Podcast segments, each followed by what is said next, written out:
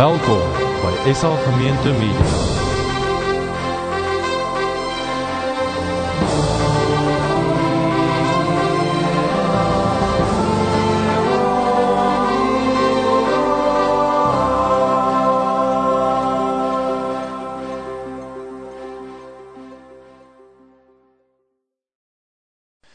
Hemelse Vader, baie dankie dat U vir ons lief is en dat daar in U liefde vir ons geen einde is nie. Here, baie dankie dat ons dit oor en oor en oor mag sê en mag bely en mag bid. Want dis wie U is, Here, wat ons anders maak. Dis wie U is, Here, wat maak dat ons uitgedaag word om anders te wees. Here Jesus, ons wil U kom aanbid nie net as ons God nie. Ook as ons Vader, ook as ons Here, as ons verlosser. As as as die Here wat by ons is, as die Here wat binne in ons is. As die Here wat werk en wat gaan aanhou werk.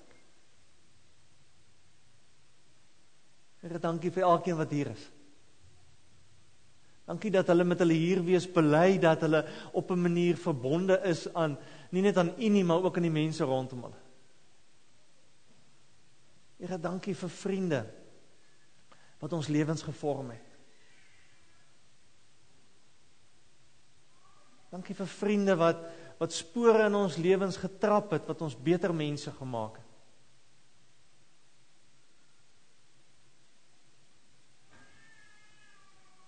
Here Jesus, ons kom vandag na U toe en kom vra vir U, wil U vir ons leer hoe om sulke vriende te wees? Dat die spore wat ons trap regtig 'n verskil sal maak in mense se lewens, Here.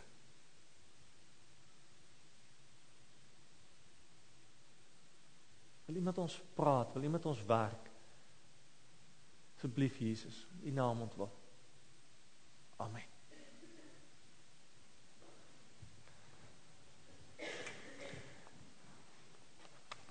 Weet jy ons was um, ons predikante was was bevoorreg gewees om om vir die afgelope uh, week 10 dae um, in Amerika 'n draai te kon gaan maak by 'n by 'n paar gemeentes om om net opnuut vir mekaar te sê is um, wat kan ons leer by by by ander mense wat ook vir die Here lief is, wat ook die Here dien. Um, om sommer slag weer te gaan kyk na na gemeentes wat deur verandering is, na gemeentes waar wat wat soek na God se wil en God se plan in. Wat kan ons by hulle leer? Hoe moet ons as as as gemeente ook dink oor ehm um, oor kerk wees? Ehm um, dit wat ons doen en die manier hoe ons daarmee besig wees, kan ons nie maar die enigste manier wees nie. Ehm um, En en een ding wat vir my baie interessant was nou Ek ek ek het vir die ouens agter gesê vanoggend gaan 'n nagmerrie wees met die prentjies wat moet opkom. Maar uh, hulle moet maar net rustig wees daaroor. Die een ding wat ons agtergekom het is dat kerke werk waar verhoudings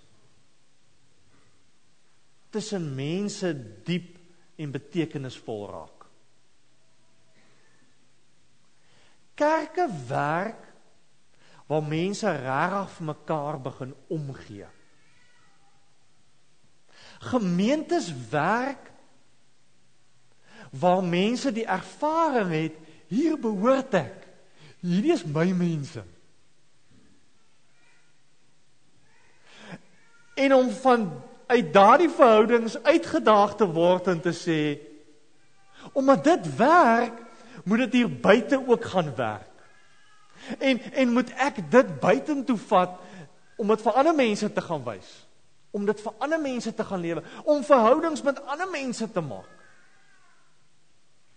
Kerk is baie meer as dit wat ons het in deel en ervaar hier. Baie meer. En en is iets daarvan wat ek wat ons ver oggend met mekaar moet deel is iets daarvan waar waar waarvoor ons mekaar vanoggend moet uitdaag. Want in Matteus 22 as Jesus met sy disippels oor die wet praat, dan sê hy vir sy disippels heel belangrikste is julle met die Here julle God lief hê met julle hele hart, julle hele siel, met alles wat julle het. Want as ons oor verhoudings praat, dan is die heel belangrikste wat ons moet verstaan is verhoudings begin by my verhouding met God. Dis waar verhoudings begin. Help jy kom met 'n lysie en sê, weet jy, as jy 'n verhoudings wil reg hê met mense, dan moet jy dit doen en dit doen en dit doen en dit doen en dan gaan jy verhouding met mense regkom. Gaan nie werk nie. Ons moet mekaar sê, die verhouding wat met reg kom, is my verhouding met die Here. Die verhouding tel. En eers as ek hierdie verhouding reg verstaan. En eers as ek besef wat se implikasie van hierdie verhouding, daag dit my uit om my verhoudings met die mense rondom my reg te maak. Want ons leef in 'n omgewing waar waar waar waar, waar mense waar, waar baie mense goed en voorbeeldig leef. Goeie verhoudings met mense het. Maar as ons gelowiges is, dan word ons uitgedaag vir verhoudings op 'n ander vlak. Dan word ons uitgedaag vir verhoudings wat wat wat anders lyk dan word ons uitgedaag om op 'n punt in ons lewens te kom wat ons God kan vertrou met alles wat ons is.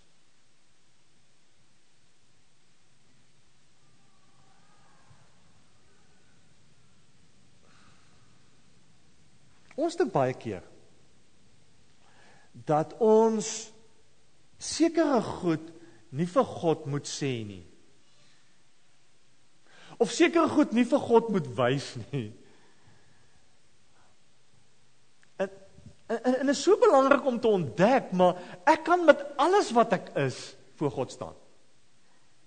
Ek kan eg wees, ek kan eerlik wees. Ek hoef niks weg te steek. Weet jy wat? Want op daai punt begin verhoudings groei. As jy eg en eerlik is. Die vele wat in huwelik is sal weet. Ek is in die moeilikheid as ek my man en my vrou goed begin wegsteek. Ek is in die moeilikheid as ek dink daar sekere goed van my wat in my hart leef, wat in my kop leef, wat ek nie met my maat gaan deel nie.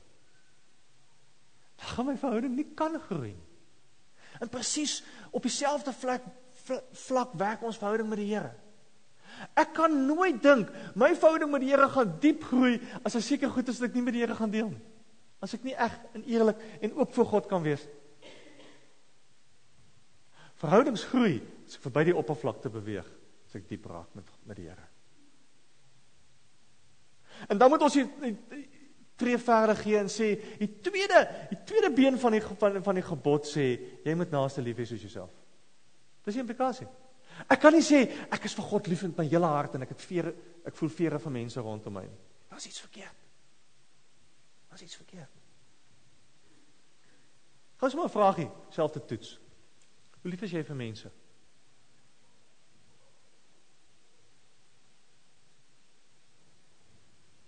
Is jy vir Hoe lief is jy vir ouens saam met wie jy werk?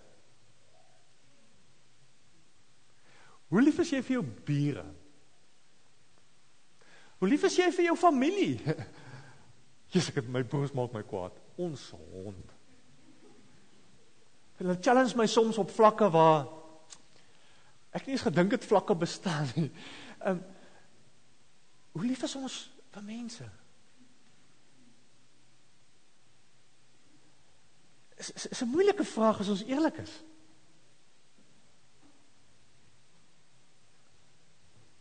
Die hartseer is die heel moeilikste, die heel moeilikste vir ons is verhoudings met mense. Dis die heel moeilikste. Omdat ons almal, ons almal wat hier sit, het stories waar ons seë gekry het in verhoudings. Dis almal van ons. Ons almal het stories waar ons mense seë gemaak het in verhoudings. Almal van ons. Almal het geskiedenis.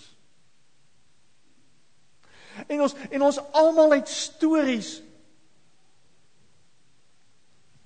waar mense ons nie aanvaar het met ons foute, met ons pyne, met ons skeefgoed.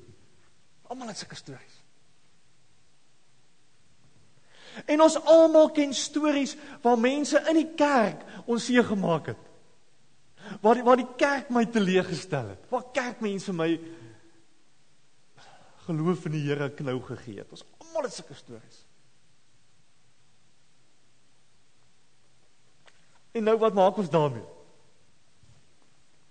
Loop ons weg. Sê ons dit werk nie. Nee, ons kan nie.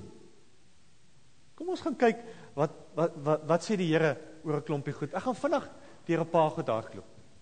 Wil jy met jou Bybel oopmaak by Matteus? Matteus, ehm um, ons gaan ons gaan 'n paar paar verse in Matteus lees. Um, as Jesus in die bergpredikasies met sy disippels praat, want want op die einde van die dag moet ons mekaar sê, wat sê die Bybel? Hoe moet verhoudings lyk? En hoe raak verhoudings dieper? Ek lees gou vir julle. Matteus 5 vers 23. Jesus sê as jy dus jou gawe na die altaar toe bring en dit jou daar byval dat jou broer iets teen jou het, laat staan jou gawe daar by die altaar. Gemaak eers vrede met jou broer. Kom dan, bring jou gawe. Die Here sê Jesus, ek so bly julle is vanoggend hier. Julle het gekom, kerk toe gekom, die Here te kom aanbid om julle gawes te bring. Maar hierdie maar maar hierdie byeenkoms het geen waarde as daar goed is in jou en jou broers, mense wat naby jou is wat nie reg is nie. So eintlik na regte moet ons hierdie erediens stop en sê okay, jy het 'n halfuur. Gemaak reg. Gebel, gaan teks, skryf 'n brief, gemaak reg en dan kom jy terug. Want dan gaan die diens vir wa waarde hê. Hele verrassend. Met ander woorde, ons moet vir mekaar sê, ons word as as gelowiges word ons dieper ge-challenge. Is dit vir ons moeiliker? word die dwarslaat bietjie hoog gestel en gesê, "Hey Pel, godsdiens is nie wat op Sondag hier gebeur nie." Godsdiens moet ek gaan meet aan hoe lyk my verhoudings? En dis daai persoon wat die prentjie in jou kop het, daai persoon. Ja, sê ons kan nie ons kan nie dieper in ons verhouding in ons verhouding ingaan as ons nie die saak tussen mense, tussen ons en mense regmaak, ons kan nie. Ek, ek, ek lees die volgende stuk in die bergpredikasie 5 vers 38. Sê Jesus, julle het gehoor dat daar gesê is oog vir oog en 'n tand vir 'n tand. Maar ek sê vir julle, julle moet julle nie teen 'n kwaadwillige mens verset nie. As iemand jou op die regterwang slaan, draai die ander wang na hom toe. As iemand jou hof toe wil vat vir jou onderklere, om jou onderklere te eis, gee hom die boklere. As iemand jou dwing om sy goed 1 km ver te dra, dra dit vir hom 2 km. Julle het gehoor dat daar gesê is, jou naaste moet jy lief hê en jou vyand moet jy haat. Ek sê vir julle, julle moet julle vyande lief hê. En julle moet bid vir die wat julle vervolg, sodat julle kinders kan wees van julle Vader in die hemel. Hy laat immer sy son opkom oor die goeies en die slegtes. Hy laat reën oor die wat reg doen en oor die wat verkeerd doen. As julle net die liefhet wat vir julle liefhet, watter loon kan julle dan nog verwag? Maak die tollenaars nie ook maar net so nie. As julle net julle broers groet, wat doen wat, wat doen julle meer as anders? Maak die heidene nie ook maar net so nie. Wie is julle volmaak soos die hemelse Vader volmaak is? Wie weet wat ons moeilikheid? Ons moeilikheid is ons is nice met mense wat nice is met ons. OK. Mense wat my goed is, as ek vir hulle terug goed. As mense met my vriendelik is, as ek met hulle terug vriendelik. Nou kan Engeland se moeiliker want hulle is nie bietjie vriendelik nie. Ehm um, Maar hier is 'n ander waarde wat ons moet kom neersit. Ons kan nie net goed wees en goeie verhoudings hê met mense wat vir ons goed is nie. Heidene doen dit ook. Ons moet op 'n volgende vlakkie opgaan. Ek mag nie net mense vergewe wat vir my vergewe het nie. Mis ons dit? Jesus gaan verder. Hy sê in Matteus 6, um vers 14 tot 15, ons het so rukkie terug daaroor gesels as Jesus met die onsse Vader met die disippels die gepraat het. Aan die einde van die onsse Vader, amper net so as voetnota dan sê hy vir hulle in 6 vers 14. As julle ander mense hulle oortredings vergewe, sal julle hemelse Vader julle ook vergewe. Maar as julle ander mense nie vergewe nie, dan kan julle hemelse Vader julle nie vergewe nie. Ons weet dit doen dit nie. Vergewe vir ons is vir ons moeilik. Dis nie goed daarmee nie. Jesus gaan verder, Matteus 7, eerste 5 verse dan sê hy vir hulle moenie oordeel nie, sodat oor julle nie geoordeel word nie. Met dieselfde oordeel waarmee julle oor ander oordeel sal oor julle geoordeel word. En dieselfde maat waarmee julle vir ander meet sal vir julle gemeet word. Waarom sien jy die splinte raak in jou broer se oog, maar die balk in jou eie oog merk jy nie op nie? Moeilike goed. Maar ergens as gemeente moet ons vir mekaar sê ons verhoudings moet anders lyk. Moet anders lyk. Kom ek vat 'n voorbeeld. Wie van julle was al homeless? As ons homeless aan homelessness dink, dan is dit die prentjie wat ons sien. OK? Prentjie van die van die bedelaar wat met sy hond sit wat jy vroeër gesien het onder afkondigings. Dis ons prentjie van homeless. Wat is dit om homeless te wees? Nie week hoor ek 'n ding wat iemand sê, hy sê homelessness gaan eintlik maar net daaroor dat jy geen verhoudings het. Want as jy verhoudings gehad het, kon jy vir iemand gaan vir jou vriende gaan hulp vra. gaan aanklop het. So om homeless te wees beteken jy het geen verhoudings nie. Jy's op jou eie. Jy het geen koneksies nie. Nou wil ek weer vir jou vra. Hoeveel van ons was al homeless? Was jy al homeless? Ek was al homeless. Ek was al op soms op 'n punt in my lewe wat ek geweet het, jy's my verhoudings is ons 'n kanonnen. Maar wie begin bou aan verhoudings? Almal van ons wat in Engeland was, wat in Engeland aankom, ervaar op 'n punt iets van homelessness. Ek bly glo dat dit een van die redes is hoekom jy hiernatoe gekom het. Omdat jy nie homeless wil wees nie. Jy kan nie homeless wees nie. Jy kan nie funksioneer sonder verhoudings nie.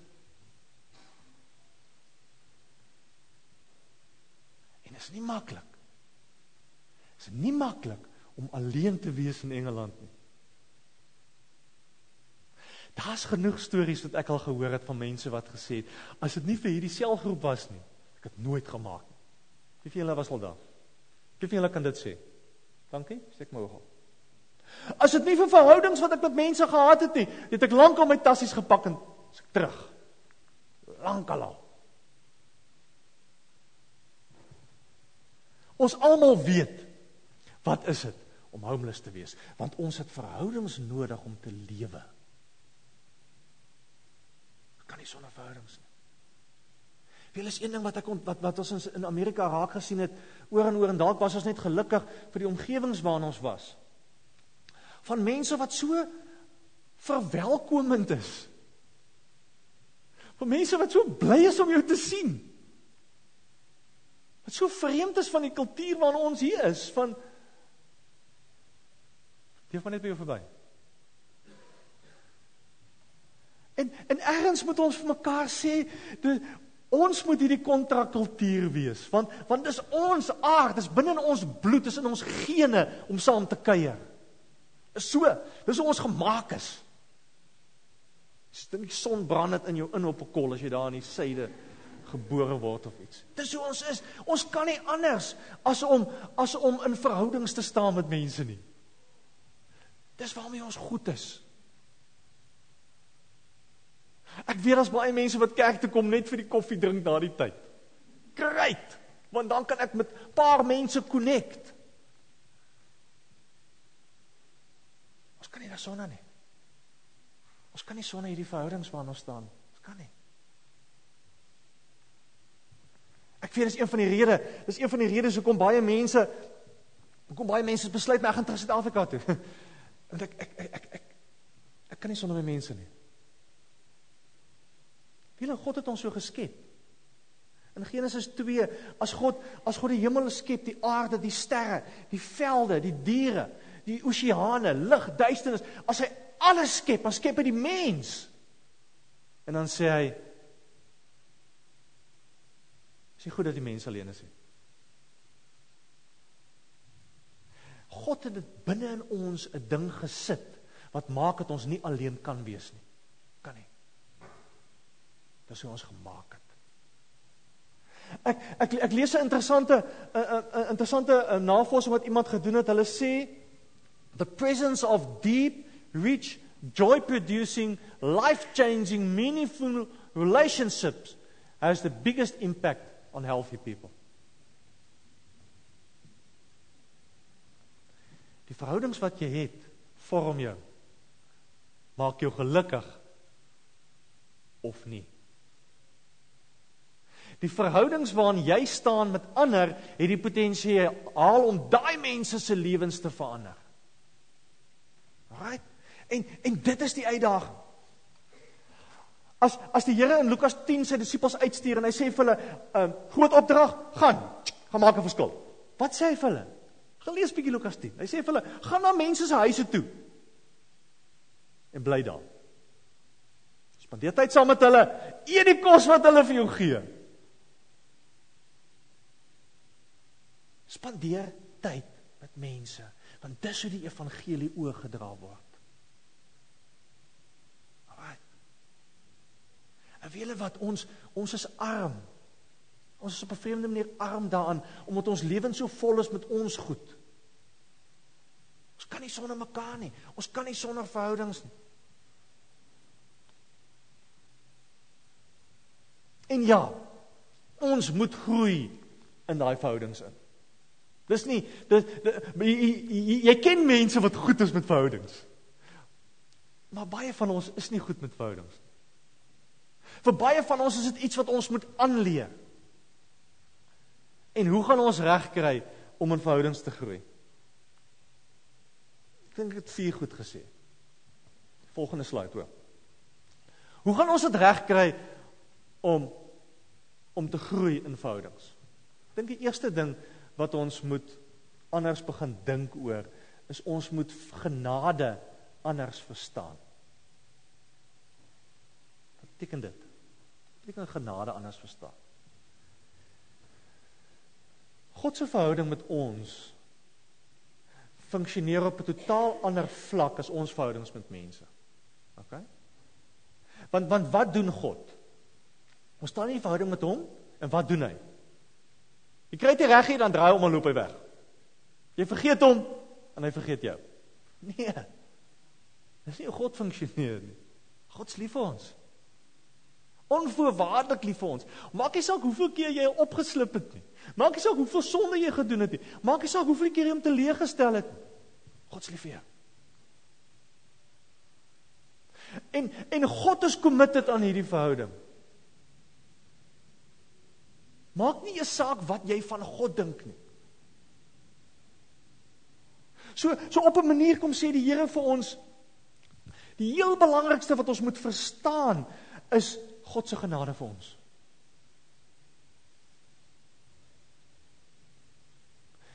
En dit moet ons uitdaag in ons verhoudings met mense.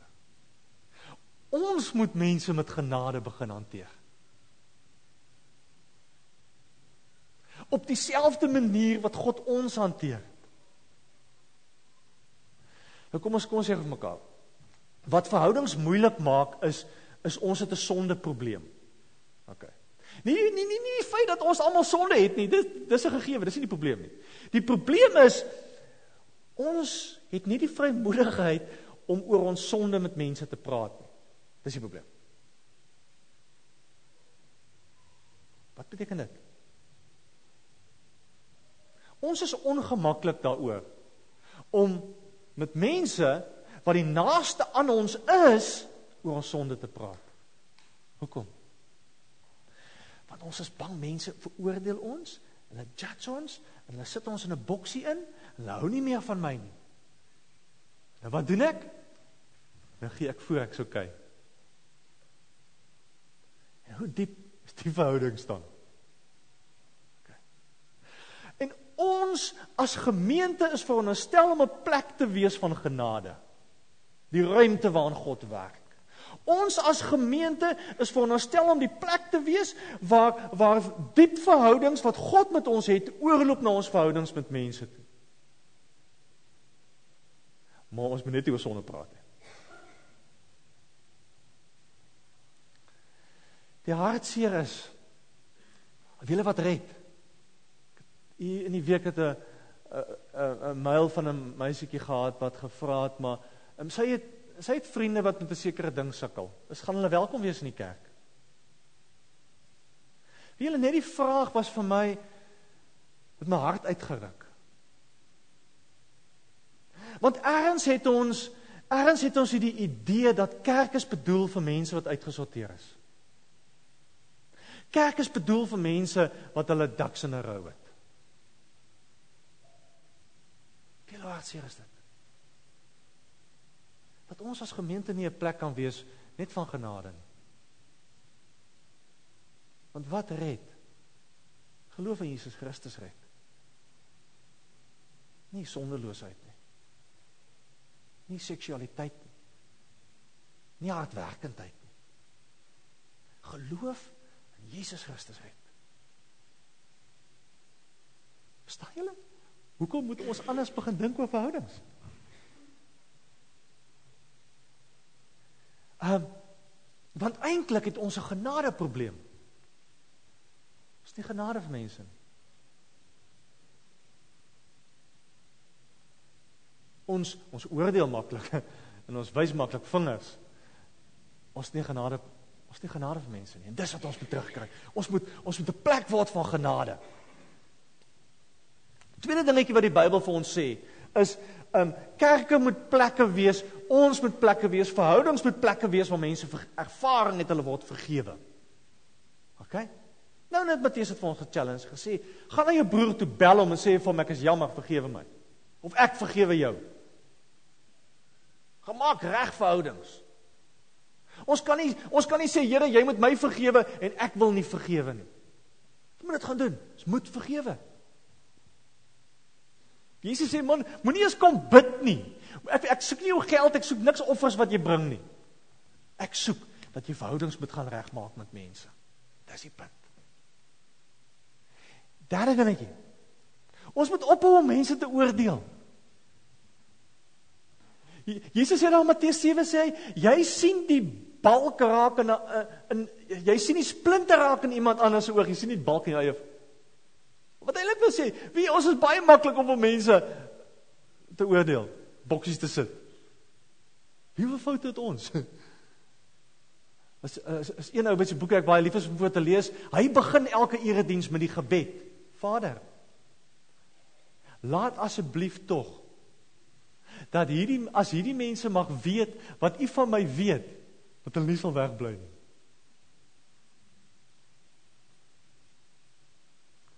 On, on, on, ons moet baie stadig wees om te oordeel. God sal oordeel. Ons moet lief wees vir mense. Ons moet vergewe. Ons moet mense aanvaar.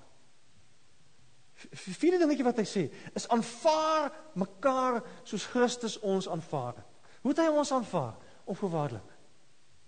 Hy sy lewe vir ons gegee. Wie as ek deur die Bybel blaai, dan lees ek van geloofshelde. Ek weet ek lees van 'n van 'n Abraham Isak en 'n Jakob, en Josef, van Moses. Ek lees van disippels, geloofshelde met kleivoete. Almal sonde. Almal foute gemaak. Almal die Here teleeggestel. Ek lees nie van een Bybelkarakter wat volmaak geleef het nie. Nie een nie.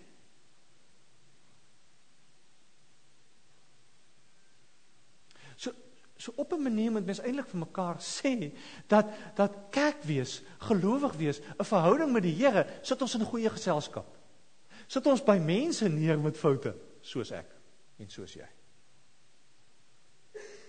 En dis op daai punt waar ons vir mekaar moet sê, grace like water tends to run to the lowest part. Ons as gemeente moet ruimtes wees vir genade. Daai persoon agter jou, daai persoon voor jou, daai persoon die heel naaste aan jou. Daai persoon jy genade moet hê. Want die Here het vir jou genade. In hierdie week in julle selgroepe gaan julle hierdie hele ding oor verhoudings baie diep deurtig. En en en ek wil afsluit en en ek wil vir julle sê dat op die einde van die dag help dit nie ons ons volg 'n patroon nie of 'n resep nie. Op die einde van die dag moet ons onsself gaan neersit voor die Here. En sê Here, wees jy my spieël. Hoe ek na myself kyk. Maar wees jy ook my bril waardeur ek na mense rondom my kyk. As jy daar. Dis waar ook kerk wees gaan. Want is moontlik dat hier iemand vandag hier sit wat homeless is. Wat geen koneksie het rondom. Ek lê gou kyk gou rondom jou. Draai om. Kyk, oral. Kyk, kyk mense in hulle oë. Dis moontlik dat dat dat hier iemand vanoggend sit wat wat arm is aan diep verhoudings. Dis moontlik dat die mense sit volgens hierdie kerk met wie jou verhouding nie lekker is nie. Dalk het daai persoon lankal gewaai. Dis wat ons moet gaan regkry. Dis wat ons moet gaan terugkry. Dis die storie van God met ons as mens. Verhoudings te gaan regmaak. Anders kan ons nie bid nie. Anders help dit nie ons kom hier na toe nie. Maak reg. Elkeen van ons. Kom ons kom ons bid.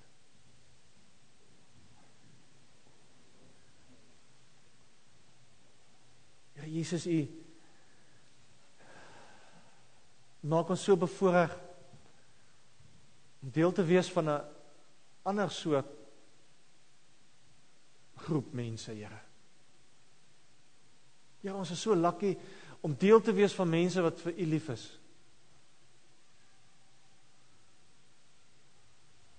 Here hou aan om ons uit te daag om op 'n ander manier te kyk.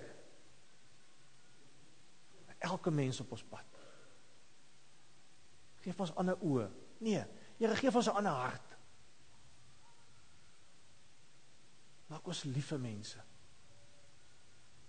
Maak ons weer lief vir my man, vir my vrou, vir my kinders, vir my vriende.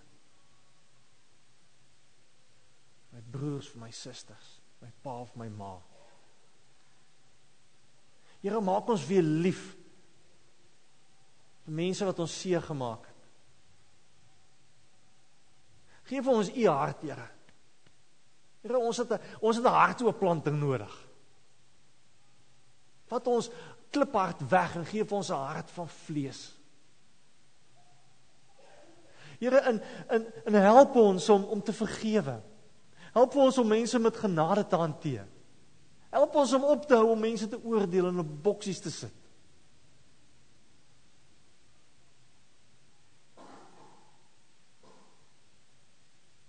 Ja, gee vir ons die gee vir ons die guts. En daar waar ons daar waar ons mense seer gemaak het, te gaan regmaak. Daar waar ons seer gekry het, te vergewe.